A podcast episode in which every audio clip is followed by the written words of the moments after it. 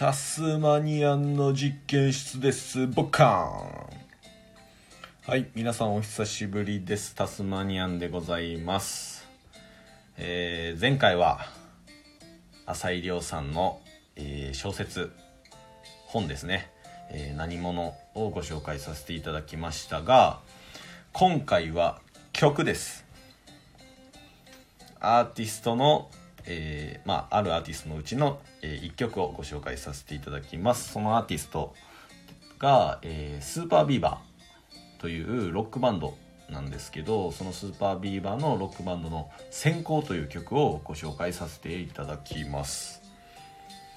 でこのスーパービーバーロックバンドなんですけどめちゃめちゃ有名っていうわけではないと思うのでまずスーパービーバーとは何者やとあこれ前回の何者にかけてるわけちゃいますからね。あの 何者やと。でところと、まあ、僕がこのスーパービーバーというアーティストを知ったきっかけとかをね簡単にご紹介した後に曲の、えー、紹介をできればなと思います。でまずこのスーパービーバーっていうアーティストは日本の4人組のロックバンドなんです、えー、ボーカルの渋谷さんギターの柳沢さんベースの上杉さん。ドラム藤原さん。ちょっと読み方間違えてたら本当に申し訳ないんですけど、まあ、その4人の、えー、高校時代の先輩後輩で結成されている、えー、15年目のロックバンドです。で結成当時からあのすごい勢いであのメジャーデビューをしてそれでまたいろいろ挫折をして、えー、次は自分たちで会社を立ち上げて、えー、また一からあのいろいろと這い上がってきたみたいなね経緯もあるんですけど、まあ、そこはねあの今回は省かせていただきますけど、えー、そんな中ですごい今多分有名になってきているバンドなんだバンドなんじゃないかなと思います。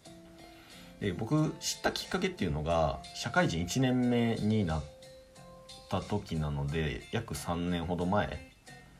に友達がカラオケでそのスーパービーバーのらしさっていう曲を歌ってたことがきっかけなんです。でその時に PV があのあってあのすぐにあこのアーティストいいなって感覚的に思いました。でそこからすごいハマっていったんですけどこの「まあ、らしさ」っていう曲がスーパービーバーの中で一番有名だと思います。あのバラカモンっていうアニメの主題歌になってます。で他にもねなんか最近だと「予感」っていう曲が、えー、ドラマの主題歌になったりとか、えー、他にもアニメの主題歌になってたりとかちょこちょこあるので知ってる方は知ってるんじゃないかなっていう感じです。でこのロックバンド、まあ、4人組のスーパービーバーに一番惹かれたところはあのこれすごい伝えにくいんですけど日本語でめちゃめちゃまっすぐ心を突き刺してくるんですよ。その歌詞で。わかるかな？あのー、多分僕の印象なんですけど英語ってほとんど使わなくてもう日本語、まあ、いわゆる言葉をダイレクトに歌に乗せて伝えるんですよね。で、まあ、今回に関しては「先行」っていう曲に絞って紹介させてもらうんですけど他の曲も、まあ、全てに、まあ、一つ一つの歌詞に強いメッセージっていうのが込められててでそれを、まあ、ボーカルの渋谷さんからもうぐさっと突き刺してくるっていうところが本当になんか心に響くんですよね。うん、で実際に、えー、去年の9月、えー、なので約半年前ですねにスーパービーバーのライブに初めて行ってきました。で、まあ、生で聞くともう本当にその一つ一つの曲のメッセージもそうなんですけど、まあ、歌う前だったりとか歌った後に、えー、ボーカルの渋谷さんが、まあ、このような思いであなたに向けて届けますっていう風に伝えてくれたりとかもするんですよね。なので聞き手側からするとそのメッセージをもそうなんですけどまあ、曲の中の歌詞もそうですしその歌っている時の姿勢っていうところも本気で感じられたりとかしたのであの、まあ、生でライブを見て完全にファンになりました。で、まあ、ただ一つねちょっと僕なりの懸念点みたいなところがあってあの、特にボーカルの渋谷さんすごい自分自身の在り方をもう一貫して貫いてるんですよね、まあ、だからこそまあそんななんか言葉を本気で伝えられるんじゃないかなって思うんですけどちょっと個性的すぎて あの初見受け付けないっていう方もいるような気がします。あのオブラートに包みますけど渋谷さんすっごい自分大好き人間なんであのまあそこでねああ受け付けへんとは思わずにぜひ何曲かってか何度か聴いていただければそこすらも魅力の一部になると思うんで本当に聴いていただきたいです。あの実際に最初僕もですねあのそういう姿を見てちょっと笑っちゃう部分とかあったんですよ。あの仕草だったりとか。ただもう今となってはそれすらも本気でかっこいいと思ってるんですよね。うん。実際にかっこいいですし。まあそれは本当にあの PV とかをあの見ていただければすぐ分かると思います。で、まあ、そんな中で、えー、ご紹介するのがこの「先行」っていう曲なんですけど、えー、そのスーパービーバーの曲の中でも、えー、歌詞は、え特にほんまにドストレートです。で、まあ、僕なりの解釈で、まあ、簡潔に、まあ、何を伝えたかったか伝えたいかをまとめると今やらんかったら一生後悔するぞっていうことだと思ってるんです。で、まあ、歌詞にもあるんですけど特に10代20代へ向けた曲